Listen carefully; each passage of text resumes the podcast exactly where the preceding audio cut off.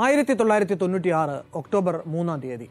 അമേരിക്കയിലെ California സ്റ്റേറ്റിലുള്ള San Quintin എന്ന അതീവ സുരക്ഷാ ജയിലിന്റെ നിറം മങ്ങിയ ചാര ചുവരുകളുള്ള സന്ദർശക മുറികളിലൊന്നിൽ ഒരു വിവാഹ ചടങ്ങ് നടക്കുന്നു. അത്യപൂർവമായിരുന്നു ആ വിവാഹം. അടുത്ത ദിവസം പുറത്തിറങ്ങിയ സാൻ ഫ്രാൻസിസ്കോ ക്രോണിക്കിൾ അടക്കമുള്ള അമേരിക്കൻ ടാബ്ലോയിഡുകളിൽ അതിന്റെ വിശദമായ കവറേജ് ആദ്യ പേജിൽ തന്നെ ഉണ്ടായിരുന്നു. വധുവിന്റെ പേര് ഡോറിൻ ലിയോയ്. വയസ്സ് നാൽപ്പത്തിയൊന്ന്. പരമ്പരാഗതമായ വെളുത്ത വെഡ്ഡിംഗ് ഗൗൺ ധരിച്ചാണ് വധു എത്തിയതെങ്കിൽ വരന്റെ വേഷത്തിൽ ആ ആഡംബരം ഉണ്ടായിരുന്നില്ല. അയാൾ ധരിച്ചത് ഇളം നീല നിറത്തിലുള്ള തടവ് പുള്ളികളുടെ പതിവ് വേഷമായിരുന്നു. അതുതന്നെയായിരുന്നു ആ വിവാഹത്തെ പത്രങ്ങളുടെ ഒന്നാം പേജിൽ ഇടം പിടിപ്പിച്ച അപൂർവത. ഇംഗ്ലീഷ് സാഹിത്യത്തിൽ ബാച്ചിലേഴ്സ് ബിരുദവും നൂറ്റമ്പത്തിരണ്ടിന് മുകളിൽ ഐക്യവും ഉണ്ടായിരുന്ന ഒരു ഫ്രീലാൻസ് മാഗസിൻ എഡിറ്റർ കൂടി ആയിരുന്ന ഡോറിൻ ആ ജയിലിന്റെ വിസിറ്റേഴ്സ് റൂമിൽ വെച്ച് വിവാഹം കഴിക്കുന്നത് വധശിക്ഷ കാത്ത് ഡെത്രോയിൽ കിടക്കുന്ന റിച്ചാർഡ് റമീറസ് എന്നൊരു കുപ്രസിദ്ധ സീരിയൽ കില്ലറയാണ്. ഇപ്പോൾ നിങ്ങളുടെയൊക്കെ മനസ്സിൽ ഉയർന്നേക്കാവുന്ന വളരെ സ്വാഭാവികമായ ഒരു ചോദ്യമുണ്ട്. ഈ കുട്ടിക്ക് ഇത് എന്തിന്റെ കുഴപ്പമാണ്? സാമാന്യം നല്ല വിദ്യാഭ്യാസവും നല്ലൊരു ഉപജീവന മാർഗവും തെളിഞ്ഞ ധിഷണയുമുള്ള ഒരു പെൺകുട്ടി എന്തിനാണ് ഇങ്ങനെ ഒരു കൊടും ക്രിമിനലിന് അതും കോഞ്ചുഗൽ റൈറ്റ്സ് പോലും ഇല്ലാത്ത ഒരു ഡെത്രോ കൺവിക്റ്റിന് ഇങ്ങനെ ജയിലിലെ സന്ദർശക മുറിക്ക് ഉള്ളിൽ വെച്ച് വിവാഹം കഴിക്കുന്നത്? ആറു വയസ്സ് മുതൽ എൺപത്തിരണ്ട് വയസ്സുവരെ പ്രായമുള്ള നിരവധി പേരെ ബലാത്സംഗം ചെയ്ത അതിക്രൂരമായി അംഗഭംഗം വരുത്തിയ ചരിത്രമുള്ള നൈറ്റ് സ്റ്റോക്കർ എന്നറിയപ്പെട്ടിരുന്ന റിച്ചാർഡ് റാമിറസിനെ രഹസ്യമായി സ്നേഹിച്ച് ആരാധിച്ചിരുന്ന ഡസൺ കണക്കിന് പെൺകുട്ടികൾ ഡോറിനെ പോലെ അന്ന് അമേരിക്കയിൽ ഉണ്ടായിരുന്നു.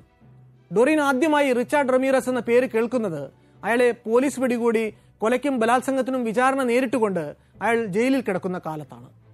റമീറസിന്റെ കുശലം അന്വേഷിച്ചുകൊണ്ട് അന്ന് ഡോറിൻ എഴുതി അയക്കുന്നത് ഒന്നിനു പിന്നാലെ ഒന്നായിട്ട് എഴുപത്തിയഞ്ച് കത്തുകളാണ്. ഏതാണ്ട് മൂന്ന് വർഷക്കാലം നീണ്ട കറസ്പോണ്ടൻസിന് ശേഷം അയാൾ അവളോടുള്ള തന്റെ പ്രണയം അറിയിക്കുന്നു. ഇതിനിടയ്ക്ക് പ്രണയം മൂത്ത് ജയിലിലേക്ക് റമീറസിനെ സന്ദർശിക്കാനെത്തുന്ന ചില യുവതികൾ അയാളെ ഡോറിനിൽ നിന്ന് തട്ടിയെടുക്കാൻ പോലും ശ്രമിക്കുന്നുണ്ട്. ജയിൽ പരിസരത്ത് വെച്ച് അവരിൽ പലരോടും അവൾക്ക് കലഹിക്കേണ്ടി വന്നിട്ടുമുണ്ട്. റമീറസിനെ വിവാഹം കഴിക്കാനുള്ള തീരുമാനത്തിൽ നിന്ന് പിന്മാറിയില്ലെങ്കിൽ തീർത്തു കളയുമെന്ന് വരെ അവരിൽ ഒരാൾ ഈ ഡോറിനെ ഭീഷണിപ്പെടുത്തുന്നുണ്ട്. ആ ഭീഷണികൾക്കൊന്നും തന്നെ ഡോറിൻ വഴങ്ങുന്നില്ല. വിവാഹം കഴിക്കുന്നെങ്കിൽ ഇയാളെ തന്നെ എന്ന ദൃഢനിശ്ചയത്തിൽ അവൾ ഉറച്ചു നിൽക്കുന്നു. പോലീസും കോടതിയും പത്രങ്ങളും ചേർന്ന് കള്ളക്കേസിൽ കുടുക്കിയെന്ന് അവൾ അടിയുറച്ച് വിശ്വസിച്ചിരുന്ന അയാളോട് അവളുടെ ഉള്ളിൽ സഹതാപം കലർന്ന പ്രണയം മാത്രമായിരുന്നു. രാത്രിയുടെ ഇരുട്ടിൽ ആരുമറിയാതെ ഇരകളുടെ വീടുകൾക്കുള്ളിലേക്ക് കയറിപ്പറ്റി വീട്ടിലെ പുരുഷ പ്രജകളെ ആദ്യം തന്നെ വെടിവെച്ച് കൊന്നുകളയുക. പിന്നാലെ സ്ത്രീകളെ കയ്യിൽ കിട്ടിയ എന്തെങ്കിലും ഒന്ന് വെച്ച് ബന്ധിക്കുക. വീട്ടിലെ വിലപിടിപ്പുള്ള വസ്തുക്കൾ തിരഞ്ഞു പിടിച്ച ശേഷം അവരെ അപമാനിതരാക്കി ബലാത്സംഗം ചെയ്ത ശേഷം അതിക്രൂരമായി കൊന്നുകളയുക. ഇതായിരുന്നു റിച്ചാർഡ് റമീറസിന്റെ മോഡസ് ഓപ്പറാൻഡി.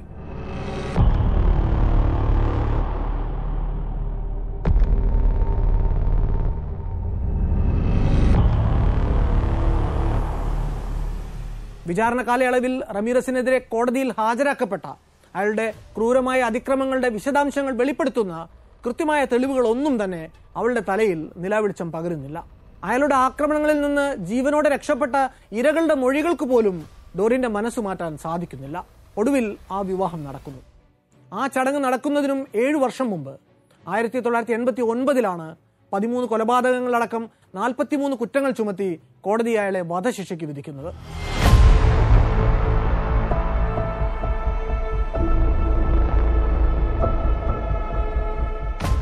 ആയിരത്തി തൊള്ളായിരത്തി എൺപത്തിനാല് മുതൽക്കുള്ള ഒന്നൊന്നര വർഷക്കാലം ലോസ് ഏഞ്ചലസ് നഗരത്തിന്റെ ഉറക്കം കെടുത്തിയിരുന്ന ഒരു കൊടും കുറ്റവാളിയായിരുന്നു റിച്ചാർഡ് റമീറസ്.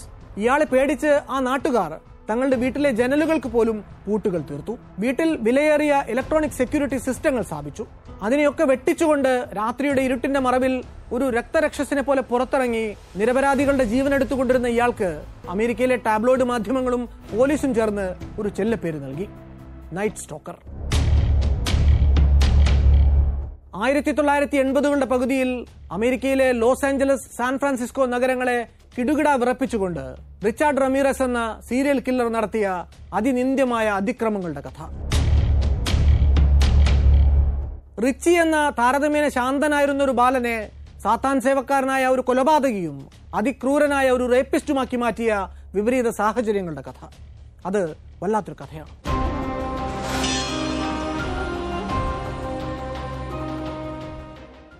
ആയിരത്തി തൊള്ളായിരത്തി അറുപത് ഫെബ്രുവരി ഇരുപത്തി ഒൻപതിന് ജൂലിയൻ ടാപ്പിയ റാമിറസിന്റെയും ഭാര്യ മേഴ്സിഡസിന്റെയും അഞ്ചു മക്കളിൽ ഏറ്റവും ഇളയവനായിട്ടാണ് റിക്കാർഡോ റിച്ചാർഡ് ലെവിയ റാമിറസ് ജനിക്കുന്നത്. മദ്യത്തിന് അടിമയായിരുന്ന അച്ഛൻ ജൂലിയൻ വലിയ ദേഷ്യക്കാരനായിരുന്നു. ചെറിയ പ്രകോപനങ്ങളുടെ പേരിൽ അയാൾ തന്റെ ഭാര്യയും മക്കളെയും ഒക്കെ അതിക്രൂരമായി മർദ്ദിക്കുമായിരുന്നു.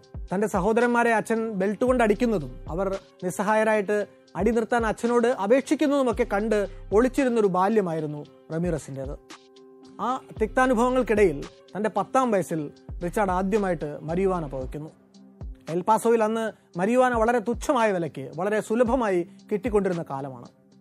അന്നുവരെ താരതമ്യേന ശാന്തനായിരുന്ന ഏറെക്കുറെ നല്ല കുട്ടിയായിരുന്ന കുഞ്ഞു റിച്ചാർഡിൽ അക്രമത്തിന്റെ വിത്തുകൾ മുളപ്പിക്കുന്നത് അവന്റെ ഈ മരിയുവാൻ അഡിക്ഷൻ ആണ് എന്ന് അച്ഛൻ ജൂലിയനെ ഉദ്ധരിച്ചുകൊണ്ട് മൈക്കൽ ഡി ഹാരിസ് തന്റെ യു പി ഐ ലേഖനത്തിൽ പിന്നീട് എഴുതുന്നുണ്ട്.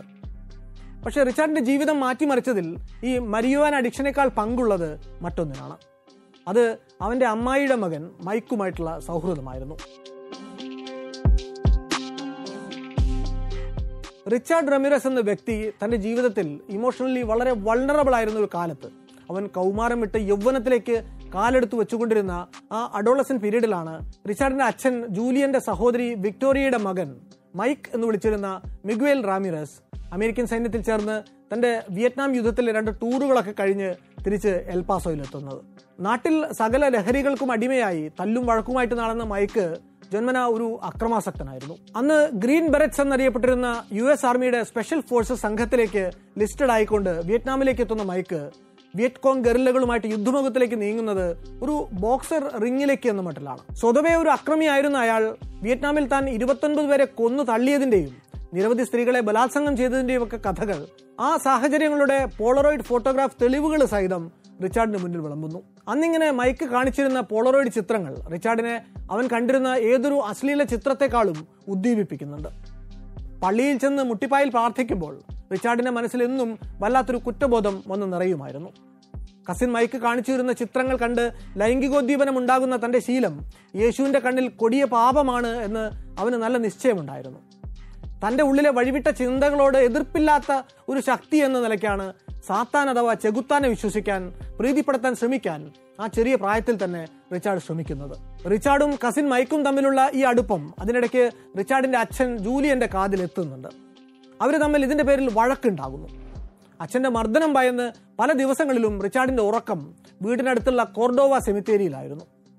മറ്റുള്ളവരെ ഭയപ്പെടുത്തിയിരുന്ന ശവക്കല്ലറകൾ അവനെ ഒരു തരത്തിലും പേടിപ്പിക്കുന്നില്ല. ആ മാർബിൾ സ്ലാബുകൾക്ക് മുകളിൽ തന്റെ സ്ലീപ്പിംഗ് ബാഗിൽ ആകാശത്തെ നക്ഷത്രങ്ങളിൽ നോക്കി മലർന്നു കിടന്ന് അവൻ ശാന്തമായി ഉറങ്ങുമായിരുന്നു. പകൽ അച്ഛൻ ജോലിക്ക് പോയ ശേഷം മാത്രം പിന്നീട് അവൻ അമ്മയെ കാണാൻ വീട് കയറുമായിരുന്നു. അങ്ങനെ ഇരിക്കുമ്പോൾ ഒരു ദിവസം ആയിരത്തി തൊള്ളായിരത്തി മെയ് നാലാം തീയതി റിച്ചാർഡിന്റെ ജീവിതത്തെ എന്നേക്കുമായി മാറ്റിമറിച്ച മറ്റൊരു ഭീകര സംഭവം നടക്കുന്നു. മൈക്കിന്റെ വീട്ടിൽ മിനിയേച്ചർ പൂൾ കളിക്കാൻ ചെല്ലുന്ന റിച്ചാർഡ് കളിക്കിടയിൽ ദാഹിക്കുമ്പോൾ കൊക്കോകോള തപ്പി മൈക്കിന്റെ വീട്ടിലെ ഫ്രിഡ്ജ് തുറക്കുന്നു. അതിനുള്ളിൽ മൈക്കിന്റെ point three eight calibre Colt gun ഇരിക്കുന്നത് കണ്ട് അവൻ ഞെട്ടുന്നു. മൈക്ക് എന്താണ് ഈ പിസ്റ്റൾ ഇങ്ങനെ ഫ്രിഡ്ജിൽ വെച്ചിരിക്കുന്നത് എന്ന് വിറയാർന്ന ശബ്ദത്തോടെ അവൻ തന്റെ കസിനോട് ചോദിക്കുന്നു. എനിക്ക് ചിലപ്പോൾ ഒന്ന് ഉപയോഗിക്കേണ്ടി വരും. ഒന്ന് തണുക്കാൻ വേണ്ടി വെച്ചതാണ് എന്നവൻ പറയുന്നു. ഭാര്യ ജെസ്സിയുമായിട്ട് മൈക്ക് അത്ര നല്ല രസത്തിലല്ല എന്ന് അറിയുമായിരുന്നുവെങ്കിലും തന്റെ കസിൻ ആ പറഞ്ഞത് എന്താണെന്ന് ഊഹിക്കാൻ അപ്പോൾ റിച്ചാർഡിന് സാധിക്കുന്നില്ല. ഇവരിങ്ങനെ പൂൾ കളിച്ചുകൊണ്ടിരിക്കുമ്പോൾ പെട്ടെന്ന് ജെസ്സി ഒരു കൊടുങ്കാറ്റ് പോലെ അകത്തേക്ക് കടന്നു വരുന്നു. വന്ന പാടെ അവൾ മൈക്കിനോട് നിർത്താതെ കലഹിക്കുന്നു. ഇവരുടെ കലമ്പലുകൾക്ക് ആദ്യമാദ്യം മൈക്ക് ചെവി കൊടുക്കുന്നില്ല. പക്ഷേ നിർത്താതെയുള്ള ജെസ്സിയുടെ ചീത്തവിളി തുടർന്നു പോയപ്പോൾ അയാൾ ഇരുന്നിടത്ത് നിന്ന് പതുക്കെ എഴുന്നേറ്റ് ഫ്രിഡ്ജിന്റെ അടുത്തേക്ക് ചെല്ലുന്നു. ഇതിന്റെ ഡോർ തുറന്ന് തന്റെ പിസ്റ്റൾ പുറത്തെടുക്കുന്നു. അതും കയ്യിൽ പിടിച്ച് അയാൾ നേരെ ചെന്ന് ജെസ്സിയെ അഭിമുഖീകരിക്കുന്നു. തോക്ക് ജെസ്സിയെ കൂടുതൽ പ്രകോപിപ്പിക്കുന്നു. ഓഹോ ഇതുകൊണ്ട് എന്താണ് നീ ചെയ്യാൻ പോകുന്നത്? കാണട്ടെ എന്ന് കോപം കൊണ്ട് വിറച്ചു തുള്ളി അവൾ പറയുന്നു. ഒരക്ഷരം ഇനി മിണ്ടരുത്. നീ മിണ്ടാതിരുന്നില്ലെങ്കിൽ നിന്നെ ഞാൻ കൊന്നുകളയുമെന്ന് മൈക്ക് അവളെ ഭീഷണിപ്പെടുത്തുന്നു. അതവളെ കൂടുതൽ ഹിസ്റ്റീരിക്കാക്കുന്നു ആ തോക്കിന് മുന്നിൽ ചെന്ന് നെഞ്ചുപരിച്ചു നിന്നുകൊണ്ട് ധൈര്യമുണ്ടെങ്കിൽ നീ വെടിവെക്കുക എന്ന് അവൾ മൈക്കിനെ വെല്ലുവിളിക്കുന്നു. ഒരു നിമിഷത്തെ നിശബ്ദതയ്ക്ക് ശേഷം അവിടെ ഒരു വെടിയൊച്ച മുഴങ്ങുന്നു. റിച്ചാർഡ് നോക്കി നിൽക്കുമ്പോൾ മൈക്ക് തന്റെ പിസ്റ്റൾ ഉയർത്തി പോയിന്റ് ബ്ലാങ്കിൽ ജെസ്സിയുടെ മുഖത്ത് വെടിവെച്ച് വീഴ്ത്തുന്നു. അവൾ തൽക്ഷണം മരിച്ചു പോകുന്നു. നോക്കി നിൽക്കെ ആ മുറിയിൽ മുഴുവൻ വെടിമരുന്നിന്റെ ഗന്ധം പറക്കുന്നു. മൈക്കിന്റെ രണ്ടു മക്കളുടെയും നിലവിളി ഒച്ചകൾക്കിടയിലൂടെയും റിച്ചാർഡിന്റെ ചെവിയിൽ വല്ലാത്തൊരു മൂളക്കം വന്നു നിറയുന്നു. എന്താണ് സംഭവിച്ചത് എന്ന് റിച്ചാർഡിന്റെ തലച്ചോറ് പ്രോസസ്സ് ചെയ്യുന്നതിന് മുമ്പ് മൈക്ക് തൊട്ടടുത്ത് വന്നു എന്ന് അയാളുടെ ചെവിയിൽ മന്ത്രിക്കുന്നു. നീ ഇന്നിവിടെ വന്നിട്ടില്ല ഒന്നും കണ്ടിട്ടുമില്ല. പൊക്കോ. ഈ അരുംകൊലയ്ക്ക് ദൃക്സാക്ഷി ആയ ശേഷം റിച്ചാർഡ് മിണ്ടാതെ നേരെ സ്വന്തം വീട്ടിലേക്ക് മടങ്ങുന്നു. അവൻ വല്ലാതെ അപ്സെറ്റ് ആയിരുന്നുവെങ്കിലും കസിൻ മൈക്കിന്റെ വീട്ടിൽ നടന്നതിനെ പറ്റി ആരോടും ഒരക്ഷരം പോലും അവൻ മിണ്ടുന്നില്ല. അത്താഴത്തിന് മുമ്പായിട്ട് ആ വീട്ടിലെ ലാൻഡ് ഫോൺ റിങ് ചെയ്യുന്നു. ജൂലിയൻ ഫോൺ എടുത്തപ്പോൾ അപ്പുറത്ത് സഹോദരി വിക്ടോറിയയാണ്. അവർ ആ കൊലയുടെ വിവരം ജൂലിയനെ അറിയിക്കുന്നു. അച്ഛൻ അമ്മയോട് ഇതിനെപ്പറ്റി പറയുന്നത് കേട്ടിരുന്നിട്ടും താൻ കണ്ടതിനെപ്പറ്റി ഒരക്ഷരം പോലും അവരോട് അവൻ വെളിപ്പെടുത്തുന്നില്ല. അന്നത്തെ ആ ട്രോമയെ വഷളാക്കുന്ന മറ്റൊരു സാഹചര്യം കൂടി പിന്നീടുള്ള ദിവസങ്ങളിലൊന്നിൽ അവന്റെ ജീവിതത്തിൽ ഉണ്ടാകുന്നുണ്ട്. വിയറ്റ്നാമിലെ സൈനിക ടൂറിന്റെ പോസ്റ്റ് ട്രോമാറ്റിക് സ്ട്രെസ് കാരണമുണ്ടായ ടെമ്പററി ഇൻസാനിറ്റിയുടെ പുറത്ത് അവിചാരിതമായി ഭാര്യയെ വെടിവെച്ചു കൊന്നു എന്ന കുറ്റത്തിന് എൽപാസോയിലെ ചിത്തരോഗ ആശുപത്രിയിൽ അടയ്ക്കപ്പെട്ട മൈക്കിന് ആ ആശുപത്രിക്കുള്ളിലും രാജ്യത്തിനു വേണ്ടി ജീവൻ പണയപ്പെടുത്തി പോരാടി വന്ന ഒരു കോമ്പാറ്റ് വെറ്ററൻ എന്ന നിലയ്ക്ക് കാര്യമായ പരിഗണനകൾ കിട്ടുന്നുണ്ട്. ആ ചിത്തരോഗ ആശുപത്രിയിൽ കഴിയുന്ന മൈക്കിൽ നിന്ന് അമ്മാവൻ ജൂലിയന് ഒരു സന്ദേശം വരുന്നു.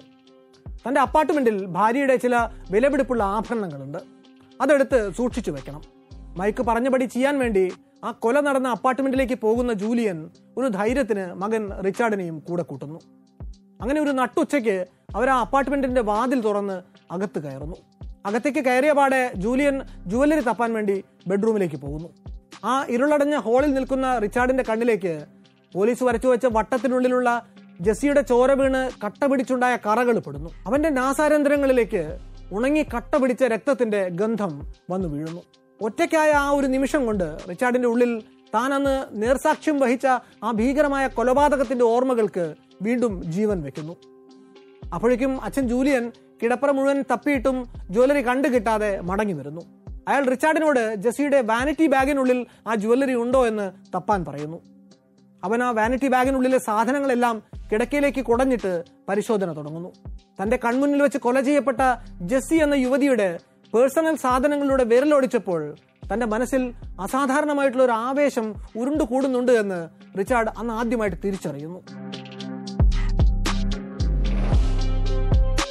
ആയിരത്തി തൊള്ളായിരത്തി എഴുപത്തി എട്ട് ഫെബ്രുവരിയോടെ റിച്ചാർഡ് എൽപാസോ വിട്ട് കുറെ കൂടി വലിയ നഗരമായിട്ടുള്ള ലോസ് ഏഞ്ചലസ് കൗണ്ടിയിലേക്ക് കുടിയേറാൻ തീരുമാനിക്കുന്നു. അവിടെ ചെന്നാൽ എളുപ്പത്തിൽ പണമുണ്ടാക്കാൻ പറ്റിയ ഒരു പണിയും അവൻ നേരത്തെ കണ്ടുവച്ചിരുന്നു. എൽപാസോയിലെ തെരുവുകളിൽ ചുളുവിലയ്ക്ക് കിട്ടുന്ന മരിയുവാന ബൾക്കായിട്ട് വാങ്ങി ലോസ് ഏഞ്ചൽസിൽ എത്തിച്ച് അവിടെ കൂടിയ വിലയ്ക്ക് വിൽക്കുക. ഇവിടെ വെച്ചാണ് റിച്ചാർഡിന് കൊക്കൈൻ അഡിക്ഷൻ ഉണ്ടാവുന്നത്. രണ്ട് തരത്തിലാണ് കൊക്കൈൻ അവിടെ നിന്ന് അങ്ങോട്ടുള്ള അയാളുടെ ജീവിതത്തെ പിന്നീട് സ്വാധീനിക്കുന്നത്. ഒന്ന് കൊക്കൈൻ വാങ്ങാനുള്ള പണം ഉണ്ടാക്കാൻ വേണ്ടി അയാൾ കളവിലേക്കും വീട് കയറിക്കൊണ്ടുള്ള കൊള്ളകളിലേക്കുമൊക്കെ കടക്കുന്നു. രണ്ട് രക്തത്തിൽ സ്ഥിരമായിട്ട് കലർന്നോടാൻ തുടങ്ങിയ കൊക്കൈൻ അയാളുടെ ഫാന്റസികൾക്കും സൈക്കോട്ടിക് സ്വഭാവത്തിനും കൂടുതൽ ചിറകുകൾ കൊടുക്കുന്നു. ചെറിയ ചെറിയ കളവുകളിൽ നിന്ന് അവൻ വീട് കുത്തി തുറന്ന് അകത്ത് കയറി മോഷണങ്ങൾ നടക്കുന്നതിലേക്ക് ഗ്രാജുവേറ്റ് ചെയ്യുന്നു. ആദ്യമൊക്കെ വീട് പൊളിച്ച് അകത്ത് കയറുക പെട്ടെന്ന് വിലപ്പെട്ട വസ്തുക്കൾ കണ്ടെത്തുക മടങ്ങുക എന്നതായിരുന്നു അവന്റെ രീതിയെങ്കിലും. പിന്നെ പിന്നെ ചെയ്ത് ചെയ്ത് തഴക്കം വന്നപ്പോൾ അവന്റെ ധൈര്യം വർദ്ധിക്കുന്നു. മോഷ്ടിക്കാൻ കയറുന്ന വീടുകളിൽ അവൻ തികഞ്ഞ ലാഘവത്തോടെ കൂടുതൽ സമയം ചെലവിട്ട് തുടങ്ങുന്നു. വീട്ടിലെ ഒരാൾ പോലും അറിയാതെ അകത്ത് കയറുന്ന അവന്റെ പിന്നത്തെ ഹോബി കൊണ്ടുപോകേണ്ടതൊക്കെ ഒരു ബാണ്ടത്തിൽ കെട്ടിവെച്ച ശേഷം ആ വീട്ടിലെ അംഗങ്ങളെ വിശേഷിച്ച് സ്ത്രീകളെ അവർ കിടക്കയിൽ കിടന്നുറങ്ങുന്നതിന് അടുത്തൊരു കസേര വലിച്ചിട്ടിരുന്ന് ദീർഘനേരം ചുമ്മാ നോക്കിക്കൊണ്ടിരിക്കുക എന്നതായി. പിന്നെ പിന്നെ അയാൾ ഈ സ്ത്രീകളുടെ അടിവസ്ത്രങ്ങളും മറ്റും കട്ടെടുത്ത് വീട്ടിലേക്ക് കൊണ്ടുപോയി തുടങ്ങി. ഇങ്ങനെ തുടങ്ങുന്ന ചെറിയ ചെറിയ ഫാന്റസികളാണ് പിന്നീട് റിച്ചാർഡ് റമീറസിനെ ഏറെ അപകടകരമായിട്ടുള്ള കുറ്റകൃത്യങ്ങളിലേക്ക് നയിക്കുന്നത്. ഒരു സിനിമയുടെ റീൽ കണക്കിന് മനസ്സിനുള്ളിൽ കിടന്ന് ലൂപ്പിൽ കളിച്ചുകൊണ്ടിരുന്ന ബീഭത്സമായ രംഗങ്ങളുടെ ഓർമ്മകളിൽ നിന്ന് പോകെ പോകെ റിച്ചാർഡിന് പഴയ പോലുള്ള ചാരിതാർത്ഥ്യം കിട്ടാതെയായി. അതോടെ അതൊക്കെ അവന് മനസ്സിൽ കണ്ടാൽ പോരാ നേരിട്ട് ചെയ്യണം എന്ന ത്വരയായി മാറുന്നു. ആയിരത്തി തൊള്ളായിരത്തി എൺപത്തി നാലിലെ ചൂട് താരതമ്യേന ഏറിയിരുന്ന ഒരു വേനൽക്കാല രാത്രിയിൽ കൃത്യമായി പറഞ്ഞാൽ ജൂൺ ഇരുപത്തി എട്ടിന് ആ കാപാലികൻ തന്റെ ആദ്യത്തെ ഇരയെ കണ്ടെത്തുന്നു. ഗ്ലാസിൽ പാർക്കിൽ താമസിച്ചിരുന്ന ജെന്നി വിൻകൗ എന്ന എഴുപത്തൊമ്പതുകാരി. ജെന്നിയിൽ നിന്നുണ്ടായ ഒരേ ഒരു പിഴ അവർ തന്റെ മുറിയുടെ ജനാല കാറ്റ് കിട്ടാൻ വേണ്ടി ലേശം തുറന്നു വെച്ചിരുന്നു എന്നത് മാത്രമാണ്. ആ ജനൽ വഴി അകത്ത് കടക്കുന്ന റാമിറസ് അവരെ ആ രാത്രി നിർദ്ദയം ഉപദ്രവിക്കുന്നു. അടുത്ത ദിവസം അതേ അപ്പാർട്ട്മെന്റിന്റെ ഗ്രൗണ്ട് ഫ്ലോറിൽ മറ്റൊരു ഫ്ളാറ്റിൽ താമസിച്ചിരുന്ന ജെന്നിയുടെ മകനാണ് കിടക്കയിൽ ചലനമറ്റ് കിടന്നിരുന്ന അമ്മയെ കണ്ടെത്തുന്നത്. ദേഹമാസകലം കുത്തേറ്റ മുറിവുകൾ. എഴുപത്തൊമ്പത് വയസ്സിലേറെ പ്രായമുള്ള ജെന്നി എന്ന വയോധിക ലൈംഗികമായി ഉപദ്രവിക്കപ്പെട്ടിരുന്നു എന്നൊരു ഞെട്ടിക്കുന്ന സ്ഥിരീകരണം കൂടി അവരുടെ പോസ്റ്റ്മോർട്ടം റിപ്പോർട്ടിൽ അന്നുണ്ടായിരുന്നു. ഈ ഒരു നിഷ്ഠുരമായ കൊലപാതകത്തോടെയാണ് റിച്ചാർഡ് റമീറസിന്റെ സീരിയൽ കില്ലിംഗ് ഹിസ്റ്ററിക്ക് തുടക്കമാവുന്നത്. ആയിരത്തി തൊള്ളായിരത്തി എൺപത്തി അഞ്ച് മാർച്ച് പതിനേഴാം തീയതി രാത്രി പതിനൊന്നര മണിയോടെ തന്റെ ജോലി സ്ഥലത്തു നിന്ന് തിരികെ വീട്ടിലേക്ക് മടങ്ങി വരികയായിരുന്ന ഏഞ്ചല ബാരിയോസ് എന്ന ഇരുപത്തൊന്നുകാരിയെ സ്വന്തം വീടിന്റെ ഗാരേജിനുള്ളിൽ വെച്ച് കറുത്ത വസ്ത്രങ്ങൾ അണിഞ്ഞ നീല ബേസ്ബോൾ ക്യാപ്പ് ധരിച്ച ഒരു ഇരുണ്ട രൂപം തടഞ്ഞു നിർത്തുന്നു. പേടിച്ചരണ്ടു നിന്ന ഏഞ്ചലയുടെ നെറ്റിയിൽ അയാളുടെ കൈത്തോ അമരുന്നു. ആകെ പരിഭ്രമിച്ചു പോകുന്ന ഏഞ്ചല അയാളോട് തന്നെ വെറുതെ വിടണമെന്ന് തുടർച്ചയായി കരഞ്ഞു പറയാൻ തുടങ്ങുന്നു. പക്ഷെ ആ അപേക്ഷ അയാളെ കൂടുതൽ കോപിഷ്ഠനാക്കുന്നു. അയാൾ തന്റെ തോക്കിന്റെ കാഞ്ചി വലിക്കുന്നു. ഏഞ്ചലിക്ക് നേരെ ഉതിർന്ന ആ വെടിയുണ്ട അവളുടെ കയ്യിലെ താക്കോൽ കൂട്ടത്തിൽ തട്ടി തെന്നി മാറിയതുകൊണ്ടാണ് അവൾ അന്ന് മരിക്കാതെ രക്ഷപ്പെട്ടത്. പക്ഷെ അവളുടെ സ്നേഹിത ഡെയിൽ ഒക്കസാക്കിക്ക് ആ ഭാഗ്യം ഉണ്ടാകുന്നില്ല. അതേ വീടിന്റെ അടുക്കളയുടെ നിലത്ത് ചിതറിത്തെറിച്ച ചോരയിൽ കമഴ്ന്നടിച്ച് കിടക്കുന്ന നിലയിലായിരുന്നു അവൾ മരിച്ചു കിടന്നത്. നെറ്റിയിൽ തുളച്ചു കയറിയ ഒരു വെടിയുണ്ടയാണ് അവളുടെ ജീവൻ എടുക്കുന്നത് ഏഞ്ചൽ ഉടനടി നയൻ ലെവലിൽ ഡയൽ ചെയ്ത് പോലീസിനെ വിളിച്ചു വരുത്തുന്നു. അവർക്ക് ആ പരിസരത്തു നിന്ന് ആ അക്രമിയുടെ ഒരു നീല ബേസ്ബോൾ ക്യാപ്പ് തെളിവായിട്ട് കണ്ടു കിട്ടുന്നു. ആ രണ്ടാമത്തെ ആക്രമണവും എന്തുകൊണ്ടോ റിച്ചാർഡ് റമീറസ് എന്ന സീരിയൽ കില്ലറിന്റെ അസ്വസ്ഥതയ്ക്ക് ശമനം ഉണ്ടാക്കുന്നില്ല. അന്ന് രാത്രി തന്നെ മോൺട്രിയ പാർക്കിൽ അയാൾ വീണ്ടും ഒരു സ്ത്രീയെ കൂടി ആക്രമിക്കുന്നു. നൈറ്റ് സ്റ്റോക്കർ എന്ന പേരിൽ റമീറസിനെ കുറിച്ച് പുസ്തകം എഴുതിയിട്ടുള്ള ക്ലിഫോർഡ് ലെൻഡേക്കർ മോൺട്രി പാർക്കിൽ നടന്ന ഈ ആക്രമണത്തെക്കുറിച്ച് വിവരിക്കുന്നുണ്ട്. റോഡരികിൽ എഞ്ചിൻ ഓഫ് ചെയ്യാതെ ഉപേക്ഷിക്കപ്പെട്ട നിലയിൽ കണ്ടെത്തിയ ഒരു ഷെവർലെ കാറിനെ കുറിച്ച് ആ പരിസരവാസികളിൽ നിന്ന് കിട്ടിയ ഒരു കോളിന്റെ ഫോളോ അപ്പിന് വേണ്ടി അവിടെ ചെല്ലുന്ന പോലീസ് ഓഫീസർ കുറച്ചപ്പുറത്തായിട്ട് പുൽത്തകിടിയിൽ കമഴ്ന്നടിച്ച് ബോധമറ്റ് കിടക്കുന്ന ഒരു യുവതിയെ കണ്ടെത്തുന്നു. പോലീസ് ഓഫീസറുടെ സി പി ആർ ശ്രമങ്ങളിൽ ആ ജീവൻ പിടിച്ചു നിർത്താൻ സാധിക്കുന്നില്ല. അവൾ മരിച്ചു പോകുന്നു. അന്ന് അവിടെ കൊല്ലപ്പെടുന്നത് മുപ്പത് വയസ്സുള്ള സിയ ലിയാൻ യു എന്ന തായ്വാൻ സ്വദേശിയായിട്ടുള്ള യുവതിയായിരുന്നു. ഈ കൊലപാതകവും റിച്ചർഡ് റമീറസിന്റെ ദാഹം ശമിപ്പിക്കുന്നില്ല. മൂന്നേ മൂന്ന് ദിവസത്തിനുള്ളിൽ അയാൾ ഈഗിൾ റാക്കിൽ ഒരു എട്ടു വയസ്സുകാരിയുടെ ജീവൻ എടുക്കുന്നു വേണ്ടത്ര തൃപ്തി പകരാതിരുന്ന ആ കൊല നടത്തി ഒരാഴ്ചക്കകം ആയിരത്തി തൊള്ളായിരത്തി എൺപത്തി അഞ്ച് മാർച്ച് ഇരുപത്തിയേഴിന് അയാൾ വീണ്ടും സ്ട്രൈക്ക് ചെയ്യുന്നു. ഇത്തവണ തനിക്ക് പൂർണ തൃപ്തി പകരുന്ന ഒരു മോഡസൊപ്രാൻഡിയിലേക്ക് അയാളുടെ സീരിയൽ കില്ലർ സീറോയിൻ ചെയ്യുന്നു.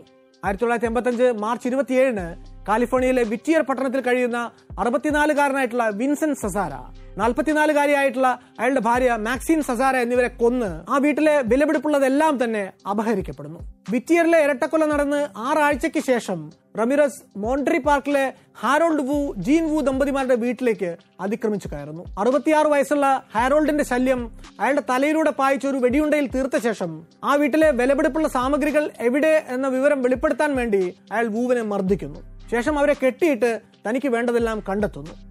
വേണ്ടതെല്ലാം കണ്ടെത്തി തിരികെ വരുന്ന അയാൾ നിസ്സഹായായിട്ടുള്ള സ്ത്രീയെ ബലാത്സംഗം ചെയ്ത ശേഷം സ്ഥലം വിടുന്നു. പക്ഷേ ഈ ആക്രമണത്തിൽ റിച്ചാർഡ് റാമിരസ് ഒട്ടും പ്രതീക്ഷിക്കാത്ത ഒരു ട്വിസ്റ്റ് ഉണ്ടാകുന്നു. തലയ്ക്ക് വെടിയേറ്റിട്ടും ഹാരോൾഡ് മരിക്കുന്നില്ല. അയാൾ ഇഴഞ്ഞിഴഞ്ഞ് ചെന്ന് ഫോണിന്റെ റിസീവർ എടുത്ത് നയൻ ലെവൻ അമർത്തുന്നു. അപ്പുറത്ത് ലൈനിൽ വന്ന ഡിസ്പാച്ചറോട് കാര്യം പറയുന്നതിന് മുമ്പ് ഹാരോൾഡ് കുഴഞ്ഞു വീണുവെങ്കിലും ആ കോൾ ട്രേസ് ചെയ്യപ്പെടുന്നു. വീട്ടിലേക്ക് ആംബുലൻസും പോലീസും എല്ലാം ഉടനടി പാഞ്ഞെത്തുന്നു. ആശുപത്രിയിൽ എത്തിച്ച ഹാരോൾഡ് രാത്രിയോടെ മരണത്തിന് കീഴടങ്ങുന്നു. പക്ഷേ അയാളുടെ ഭാര്യ ജീൻവുവിന്റെ പരിക്കുകൾ അത്രയ്ക്ക് ഗുരുതരമല്ലായിരുന്നു. ആശുപത്രിയിലെ ചികിത്സയ്ക്ക് ശേഷം സ്വബോധം വീണ്ടെടുക്കുന്ന ജീൻവു അക്രമിയെക്കുറിച്ചുള്ള വിവരണം പോലീസിന് കൊടുക്കുന്നു. ഈ ഒരു ഘട്ടത്തിലും റിച്ചാർഡ് റമീറസ് എന്ന വ്യക്തിയിലേക്ക് സംശയത്തിന്റെ മുഴുവനെ തിരിച്ചു വെക്കാൻ പോലും പോലീസിന് സാധിക്കുന്നില്ല. ഈ സംഭവം നടന്ന രണ്ടാഴ്ചയ്ക്കുള്ളിൽ റിച്ചാർഡ് വീണ്ടും അടുത്ത ഇരയെ കണ്ടുപിടിക്കുന്നു. ഇത്തവണ അയാൾ കടന്നു കയറുന്നത് റൂത്ത് വിൽസൺ എന്ന നാൽപ്പത്തൊന്നുകാരിയുടെ വീട്ടിലേക്കാണ്.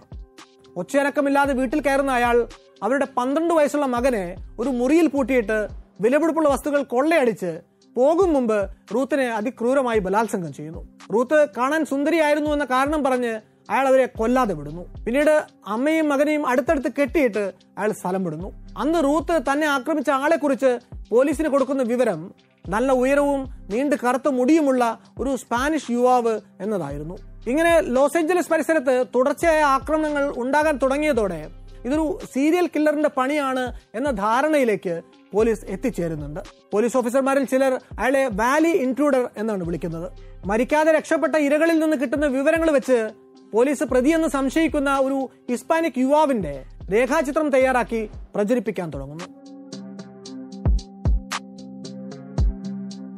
ഒരു വഴിക്ക് പോലീസിന്റെ അന്വേഷണം ഇങ്ങനെ പുരോഗമിക്കുമ്പോൾ റിച്ചാർഡ് റമീറസ് വീണ്ടും അടുത്തൊരു വീട്ടിൽ അതിക്രമിച്ചു കയറുന്നു. ആയിരത്തി തൊള്ളായിരത്തി എൺപത്തി അഞ്ച് മെയ് ഇരുപത്തി ഒമ്പതിന് മോൺട്രോവിയിൽ താമസിക്കുന്ന എൺപത് വയസ്സിന് മേലെ പ്രായമുള്ള വയോധികയായിട്ടുള്ള മാൽവിയ കെല്ലർ അവരുടെ കോമയിൽ കിടക്കുന്ന അനുജത്തി ബ്ലാൻഡ് വൂൾഫ് എന്നിവർ ആക്രമിക്കപ്പെട്ടപ്പോഴാണ് ആദ്യമായിട്ട് റാമിറസ് തന്റെ സാത്താനിസത്തിന്റെ സൂചകങ്ങൾ സീൻ ഓഫ് ക്രൈമിൽ ഉപേക്ഷിക്കുന്ന ശീലം ആരംഭിക്കുന്നത്. ഇവർ രണ്ടുപേരെയും ഒരു ഇരുമ്പ് ചുറ്റികൊണ്ട് അടിച്ച ശേഷം മൂത്ത സഹോദരി മാൽവിയെ ബലാത്സംഗം ചെയ്യാൻ ശ്രമിക്കുന്ന റാമിറസ് അവരുടെ തുടയിൽ ഒരു ഇൻവെർട്ടർ പെൻഡാഗ്രാം വരച്ചു വെക്കുന്നു. കുറെ കൂടി വലിയ രണ്ടാമതൊരു പെൻഡാഗ്രാം അയാൾ ഈ ബ്ലാഞ്ച് വുൾഫ് കോമയിൽ കിടക്കുന്ന മുറിയുടെ ചുവരിൽ വരച്ചു വെച്ചിരുന്നു. ഇതിനിടയിലാണ് തട്ടിക്കൊണ്ടുപോയി ബലാത്സംഗം ചെയ്യപ്പെട്ട പെൺകുട്ടികളുടെ കേസ് അന്വേഷിച്ച ലോസ് ഏഞ്ചലസ് കൗണ്ടി പോലീസിലെ ഡിറ്റക്റ്റീവ് ആയിട്ടുള്ള ഗിൽ കാർലോയ്ക്ക് ഒരു ഉൾവിളി ഉണ്ടാവുന്നത്. ഈ പെൺകുട്ടികൾ അവരെ ബലാത്സംഗം ചെയ്തു എന്ന് പറഞ്ഞ അപരിചിതന്റെ വിവരണവും റോസ്മീഡിൽ വെച്ച് ബലാത്സംഗം ചെയ്യപ്പെട്ട മരിയ ഹെർണാണ്ടസ് എന്ന യുവതി അവരെ ആക്രമിച്ച ആളെ കുറിച്ച് നൽകിയ വിവരണവും തമ്മിൽ കാര്യമായിട്ടുള്ള സാമ്യങ്ങളുണ്ട്.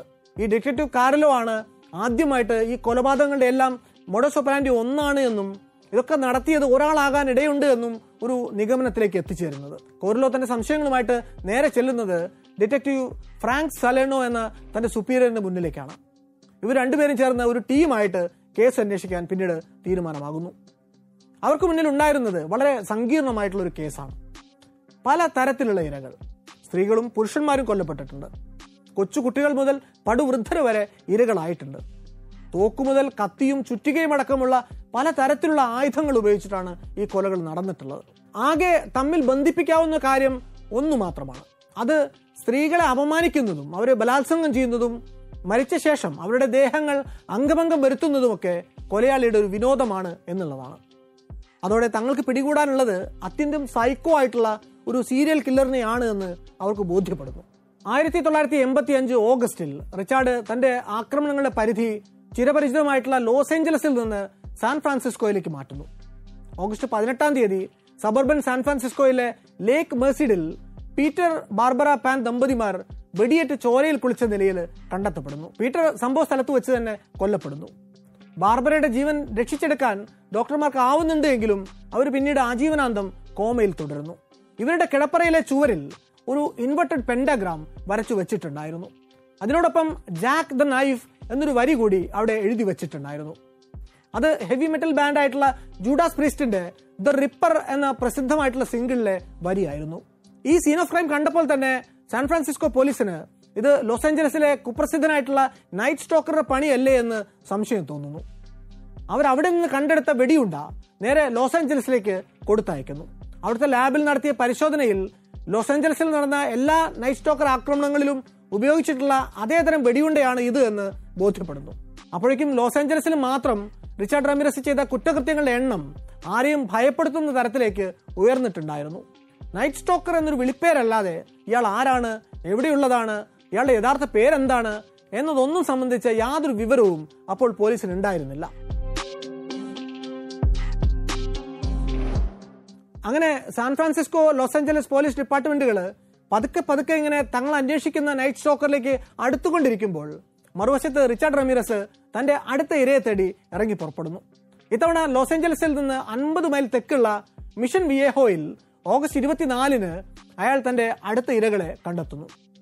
സോഫ്റ്റ്വെയർ എഞ്ചിനീയർമാരായിട്ടുള്ള ദമ്പതികളിൽ ഭർത്താവിനെ വെടിവെച്ച് ഗുരുതരമായി പരിക്കേൽപ്പിച്ച ശേഷം ഇയാൾ ഭാര്യയെ ബലാത്സംഗം ചെയ്യുന്നു. അവിടെ നിന്ന് പണവുമായിട്ട് രക്ഷപ്പെടുന്നതിന് മുമ്പ് ആ സ്ത്രീയെ കൊണ്ട് സാത്താനെ പിടിച്ച് ആണയിടിയിക്കുന്നു ഐ ലവ് സാത്താൻ എന്ന് പലവട്ടം അവരെ കൊണ്ട് പറയിപ്പിക്കുന്നു. എന്തുകൊണ്ടോ അയാൾ ആ സ്ത്രീയെ അന്ന് കൊല്ലുന്നില്ല. റിച്ചാർഡ് സ്ഥലം വിട്ടപാടെ കയ്യിലെ കെട്ടഴിച്ച് ജനലിലൂടെ പുറത്തേക്ക് നോക്കുന്ന ആ സ്ത്രീ കാണുന്നത് പുറത്തൊരു ഓറഞ്ച് ടൊയോട്ട കാറിൽ കയറി ഇയാൾ സ്ഥലം വിടുന്നതാണ്. അതുപോലെ അന്നേ ദിവസം തന്നെ അതേ നൈബർഹുഡിലുള്ള ഒരു ടീനേജർ അപരിചിതമായിട്ടുള്ള ഒരു ഓറഞ്ച് ടൊയോട്ട കാർ ഈ പ്രദേശത്തേക്ക് കടന്നു വരുന്നതും മണിക്കൂറുകൾക്കുള്ളിൽ അത് ധൃതിപ്പെട്ട് തിരികെ ഓടിച്ചു പോകുന്നതും ശ്രദ്ധിക്കുന്നുണ്ട്. എന്തോ പന്തികേടുണ്ട് എന്ന് സംശയം തോന്നുന്ന അവൻ അതിന്റെ രജിസ്ട്രേഷൻ നമ്പർ കുറിച്ചെടുക്കുന്നു. അടുത്ത ദിവസം തന്നെ ആ ഓറഞ്ച് ടൊയോട്ട കാറിന് മേൽ ഒരു അലർട്ട് പ്രഖ്യാപിക്കപ്പെടുന്നു. രണ്ട് ദിവസത്തിനുള്ളിൽ അത് ലോസ് ഏഞ്ചലസിലെ റാംപാട്ടിനടുത്ത് വെച്ച് ഉപേക്ഷിക്കപ്പെട്ട നിലയിൽ കണ്ടെത്തപ്പെടുന്നു. അതെടുക്കാൻ വേണ്ടി നൈറ്റ് സ്റ്റോക്കർ എങ്ങാനും വന്നാലോ എന്ന് കരുതി പോലീസ് ഒരു ദിവസം അവിടെ കാത്തു നിൽക്കുന്നു. ആരും വരാതിരുന്നപ്പോൾ ഫോറൻസിക് ടീം വിരലടയാളത്തിന് വേണ്ടി ആ കാർ അരിച്ചു പെറുക്കുന്നു. അതിൽ നിന്ന് ഭാഗ്യത്തിന് അവർക്ക് നല്ല ഒരു പ്രിന്റ് കിട്ടുന്നു. അന്ന് അങ്ങനെ ഒരു പ്രിന്റ് കിട്ടിയെങ്കിലും ടെക്നോളജി വേണ്ടത്ര വളർന്നിട്ടില്ലായിരുന്നു.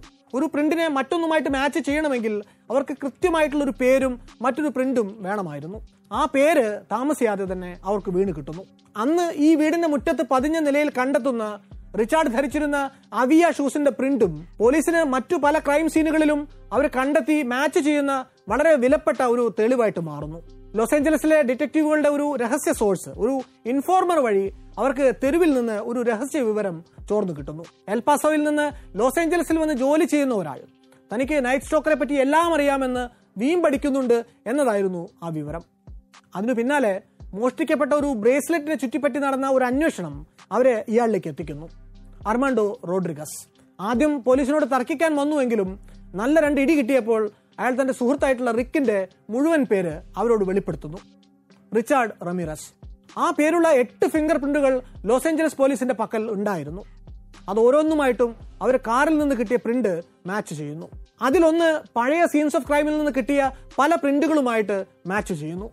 തങ്ങൾ അന്വേഷിക്കുന്ന കൊടും കുറ്റവാളിയുടെ പേരും ചിത്രവും സ്ഥിരീകരിക്കപ്പെട്ടതോടെ ലോസ് ഏഞ്ചലസ് പോലീസ് നാട്ടിലെ സകല മീഡിയ ഔട്ട്ലെറ്റുകളിലും ഇത് പ്രസിദ്ധപ്പെടുത്തുന്നു. റിച്ചാർഡ് റമീറസിന്റെ പടം വലുതായി അച്ചടിച്ച വാണ്ടഡ് പോസ്റ്ററുകൾ സകല ഇടങ്ങളിലും പോലീസ് ഒട്ടിക്കുന്നു. പുറത്തെവിടെയും ഇറങ്ങി നടക്കാനാവാത്ത അവസ്ഥയായതോടെ റമീറസിന് ഒരു വാഹനത്തിന്റെ കുറവ് വല്ലാതെ അലട്ടുന്നു. അതുകൊണ്ട് അടുത്തുള്ള ഏതെങ്കിലും ഒരു നൈബർഹുഡിൽ നിന്ന് ഒത്തുകിട്ടുന്ന ഒരു കാർ മോഷ്ടിച്ചെടുക്കാൻ തന്നെ അയാൾ ഉറപ്പിക്കുന്നു. പക്ഷെ അതിന് അയാൾ തെരഞ്ഞെടുത്ത സ്ഥലം തെറ്റിപ്പോയി. ലോസ് ഏഞ്ചലസിലെ east Hubbard സ്ട്രീറ്റിലെ block number thirty seven hundred എന്ന സ്പാനിഷ് വംശജർ തിങ്ങി പാർക്കുന്ന ഒരു സ്ഥലമാണ് ഇയാൾ അതിന് കണ്ടെത്തുന്നത്. അവിടെ തട്ടിയെടുക്കാൻ പറ്റിയ കാറും അന്വേഷിച്ച് ഒരു ഹൗസിംഗ് കോളനിയിലൂടെ നടന്നു പോകുന്നതിന്റെ ഇടയ്ക്ക് കീ ഹോൾഡറിൽ തന്നെ വെച്ചിട്ട് പോയ ഒരു ചുവന്ന മസ്താങ് കാറ് റിച്ചാർഡിന്റെ കണ്ണിൽപ്പെടുന്നു ഇത് തന്നെ സുവർണാവസരം എന്ന് കരുതി ഡോറും തുറന്ന് അകത്തു കയറുന്ന അയാൾ വണ്ടി സ്റ്റാർട്ട് ചെയ്ത് എടുക്കാൻ ശ്രമിക്കുന്നു. പക്ഷെ അയാളുടെ ദുർഭാഗ്യത്തിന് ആ വാഹനത്തിന്റെ ഉടമ ഓസ്റ്റിനോ പിനോൻ തന്റെ മസ്താങ്ങിന്റെ ചുവട്ടിൽ തന്നെ അതിന്റെ ട്രാൻസ്മിഷനിൽ ഒരു ചെറിയ കംപ്ലൈന്റ് ഉള്ളത് പരിഹരിക്കാനുള്ള ശ്രമത്തിലായിരുന്നു. ഇത് കാണാതെയാണ് അല്ലെങ്കിൽ ശ്രദ്ധിക്കാതെയാണ് റിച്ചാർഡ് ആ കാറിൽ കയറി ഓടിച്ചു പോകാൻ ശ്രമിക്കുന്നത്. തന്റെ ടു പൊസിഷൻ ആയിട്ടുള്ള ആ മസ്താങ് മോഷ്ടിക്കാൻ ശ്രമിക്കുന്ന റിച്ചാർഡിനെ അയാൾ ജനലിലൂടെ കഴുത്തിൽ പിടിച്ചു നിർത്തുന്നു. എന്റെ കയ്യിൽ തോക്കുണ്ട് ഞാൻ നിങ്ങളെ വെടിവെക്കുമെന്ന് റിച്ചാർഡ് ഭീഷണിപ്പെടുത്തുന്നു. കാറിന്റെ ഗിയർ മാറ്റി റിച്ചാർഡ് മുന്നോട്ടെടുത്തിട്ടും പിനോൻ പിടിവിട്ടില്ല. ഒടുവിൽ നിയന്ത്രണം വിട്ട് വണ്ടി ഒരു വേലിയിൽ ചെന്ന് ഇടിച്ചു നിൽക്കുന്നു. വാതിൽ തുറന്ന് റിച്ചാർഡിനെ പുറത്തെടുക്കുന്ന പിനോൻ അയാളെ തറയിലേക്ക് വലിച്ചെറിയുന്നു. തറയിലേക്ക് വീണ ഉടനെ പിടഞ്ഞെഴുന്നേൽക്കുന്ന റിച്ചാർഡ് ഓടി രക്ഷപ്പെടാൻ ശ്രമിക്കുന്നു. അങ്ങനെ ഒരു അല്പദൂരം ഓടി ചെന്നപ്പോഴേക്കും തന്റെ ഫോർട്ട് ഗ്രനേഡ കാറിൽ കയറി പുറത്തേക്ക് പോകാൻ ഒരുങ്ങുന്ന ഇരുപത്തെട്ടുകാരിയായിട്ടുള്ള ആഞ്ചലീന ഡി ടോറസ് എന്ന യുവതിയെ ഇയാൾ കാണുന്നു. ചാവി കൊടുത്ത് ഇറങ്ങിയില്ലെങ്കിൽ കൊന്നുകളയുമെന്ന് റിച്ചാർഡ് അവളെ സ്പാനിഷിൽ ഭീഷണിപ്പെടുത്തുന്നു. ഭയന്നു പോകുന്ന അവൾ അലറിക്കരയുന്നു. അത് കേട്ടുകൊണ്ട് ആഞ്ചലീനയുടെ ഭർത്താവ് മാനുവൽ ഓടി പുറത്തേക്ക് വരുന്നു. ഇതിനിടയിൽ ആരോ പോലീസിനെ വിളിക്കുന്നു. ഈ ബഹളമൊക്കെ കേട്ട് ഓടിക്കൂടിയവരിൽ ആരോ ഒരാൾ അതിനിടയ്ക്ക് റിച്ചാർഡിനെ തിരിച്ചറിഞ്ഞ് ഇത് അവനാണ് നൈറ്റ് സ്റ്റോക്കർ എന്ന് ഉറക്കെ വിളിച്ചു പറയുന്നു. അവിടെ ഓടിക്കൂടിയ സകലരും അതോടെ ഓടി രക്ഷപ്പെടാൻ ശ്രമിക്കുന്ന റിച്ചാർഡിന്റെ പിന്നാലെ കൂടുന്നു. ഒടുവിൽ കാർ മോഷ്ടിക്കാൻ ശ്രമിച്ച വീട്ടിൽ നിന്ന് ഒരു ബ്ലോക്ക് അപ്പുറത്ത് എത്തുന്നതിനിടയ്ക്ക് അയാളെ പിന്നാലെ ഓടിച്ചു കൊണ്ടുവന്നവരിൽ ഒരാൾ ഇരുമ്പ് അടിച്ച് താഴെ ഇടുന്നു.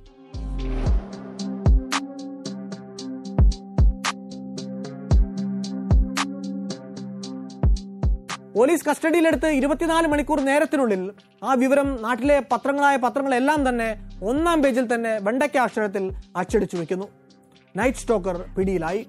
ആയിരത്തി തൊള്ളായിരത്തി എൺപത്തി ഒൻപത് വരെ നീണ്ടുനിന്ന ട്രയലിനൊടുവിൽ റിച്ചാർഡ് റാമിറസ് പതിമൂന്ന് കൊലകൾക്കും അഞ്ച് കൊലപാതക ശ്രമങ്ങൾക്കും പതിനൊന്ന് ലൈംഗിക പീഡനങ്ങൾക്കും പതിനാല് കൊള്ളയടികൾക്കും ഉത്തരവാദിയാണ് എന്ന് കോടതി വിധിക്കുന്നു. റിച്ചാർഡിന് വിധിക്കപ്പെട്ട പത്തൊൻപത് വധശിക്ഷകൾ ശരിവെച്ചുകൊണ്ട് ജഡ്ജി അന്ന് പറയുന്നത് cruelty and callousness beyond any human understanding ഈ കൊലകൾ ചെയ്യവേ റിച്ചാർഡ് റമീറസ് പ്രകടിപ്പിച്ച ക്രൂരതയും കഠിന ഹൃദയത്വവും നമുക്ക് ആർക്കും മനസ്സിലാകാൻ പറ്റുന്നതിനും അപ്പുറമാണ് എന്നാണ്. വിചാരണവേളയിൽ പക്ഷേ ഒരിക്കൽ പോലും റിച്ചാർഡ് താൻ ചെയ്ത ഒരു കുറ്റകൃത്യത്തിന്റെ പേരിലും ഒരു മനസ്താപവും പ്രകടിപ്പിച്ചിട്ടില്ല.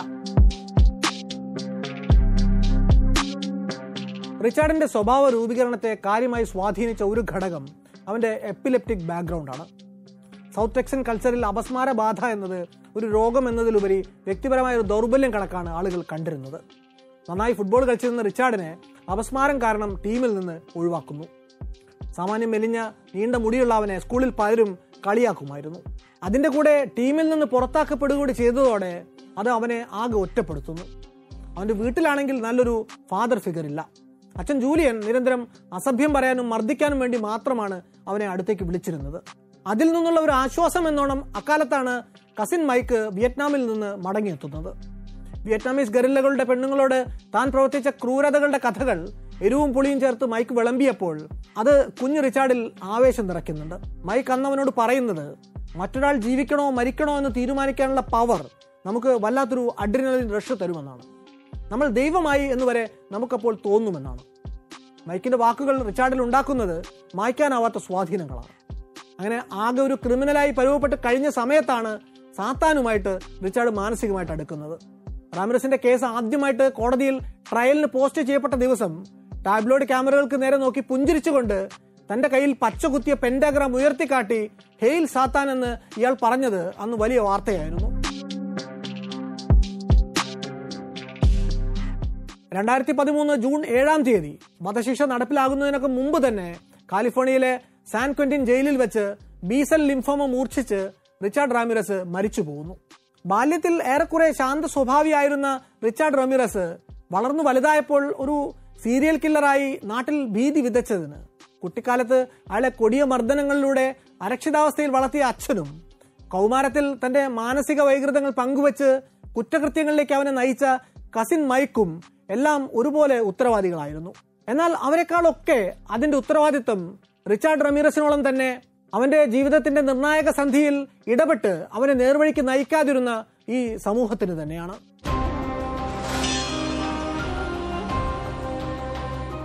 മറ്റൊരു വല്ലാത്ത കഥയുമായി ഇനിയും വരാം.